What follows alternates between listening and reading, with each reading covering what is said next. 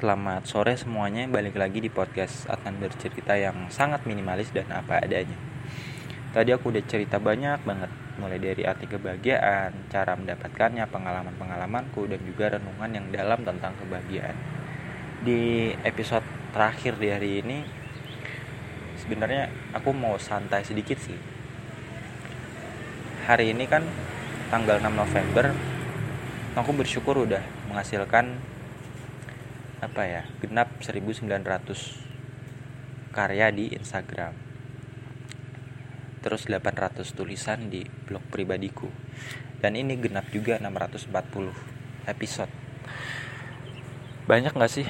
Menurutku cukup lah lumayan. Tapi aku pengen berbagi dan berbagi lagi 5 episode setiap harinya kepada orang-orang. Yang mungkin gak banyak yang dengar yang dan tahu bahwa aku buat podcast ya kan tapi aku bersyukur. Itu kan di luar kendaliku ya mau ada yang dengar atau enggak mau ada yang baca atau menikmati karyaku atau enggak. Aku nggak peduli itu.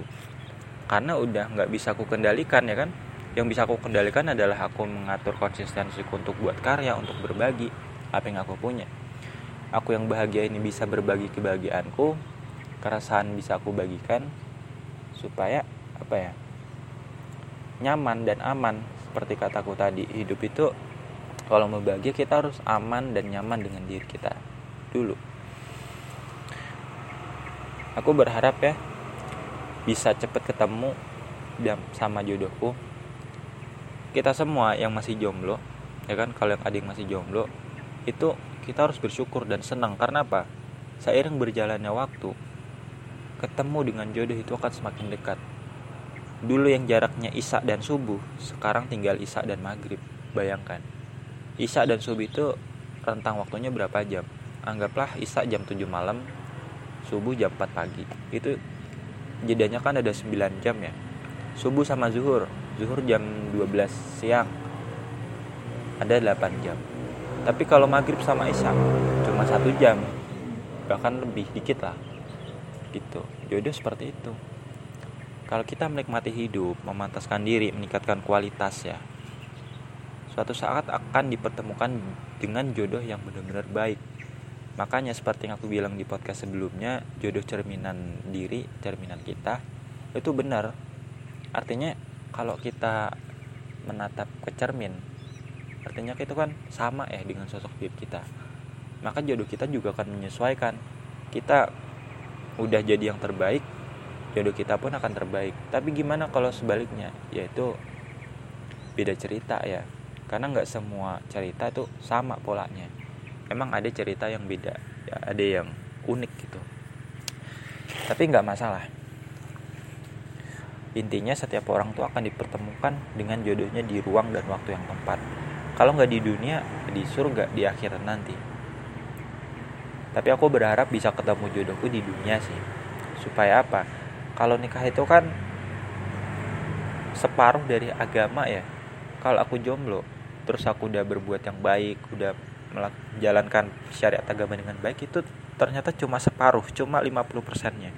Tapi dengan menikah itu akan menggenapkan jadi 100% bayangkan dengan menikah kita udah seutuhnya menjalani agama kita. Dan aku setuju dengan itu. Kita menjalani hidup dengan pasangan selama puluhan tahun atau belasan tahun tahu sifat baiknya menerima dia padanya terus punya anak kita ajarin anak ini itu. Itu praktik dari syariat yang pernah kita lakukan gitu loh. Jadi setuju banget aku 100% kita hidup. Itu kalau kita punya pasangan di dunia ya. Jadi aku pengen banget bisa dipertemukan segera terus bisa jadi orang mapan bisa tanggung jawab. Dan ingat lagi bahwa Aku cuma mau punya satu perempuan aja seumur hidupku, sehidup semati. Makanya aku mau memilih perempuan itu dengan hati-hati. Harus diseleksi betul dengan ketat. Jangan asal pilih karena hanya suka pada pandangan pertama. Oh, dia jodohku. Enggak. Enggak sesimpel itu untuk menemukan siapa jodoh yang tepat. Harus ada istiqorohnya, diskusi sama orang tua, terus tahu karakter dia luar dalam secara sekilas ya fisiknya gimana pokoknya rumit deh. Tapi kerumitan itu akan lebih mudah saat kita menjalani pernikahan nanti. Kita udah ikhlas sudah menerima maka ke depannya juga akan lebih mudah gitu. Berbeda kalau kita asal milih pasangan. Oke kita enak kita bahagia saat nikah. Tapi cuma sementara. Setelah nikah saat kita tahu sifat buruknya kita nggak terima ya udah hancur. Ngurus perceraian itu ribet loh nikah aja ribet apalagi perceraian ya kan? Apalagi nanti kalau kita mau cari pasangan lagi terus kita susah ngelupain mantan istri itu sangat ribet urusan jadi lebih baik repot-repot di awal tapi nanti endingnya nyaman daripada di awal kita pengen yang gampang-gampang eh endingnya malah jadi kerepotan sendiri. Itu kan malah bikin kita hilang sifat bahagianya nggak tumbuh seperti yang aku bilang tadi. Dan aku pengen banget perempuan itu bisa menerima diriku apa adanya sifat buruk baikku juga terus menjalani kehidupan bersama masalah pun dijalani bersama punya anak didik yang baik saling mengakrabkan satu keluarga dengan keluarga lainnya. Intinya kehidupan pernikahan itu emang susah dan berat aku percaya itu. Tapi kalau dijalani bersama dan penuh kebahagiaan endingnya kan sakinah mawadah warohmah kehidupan kita. Gitu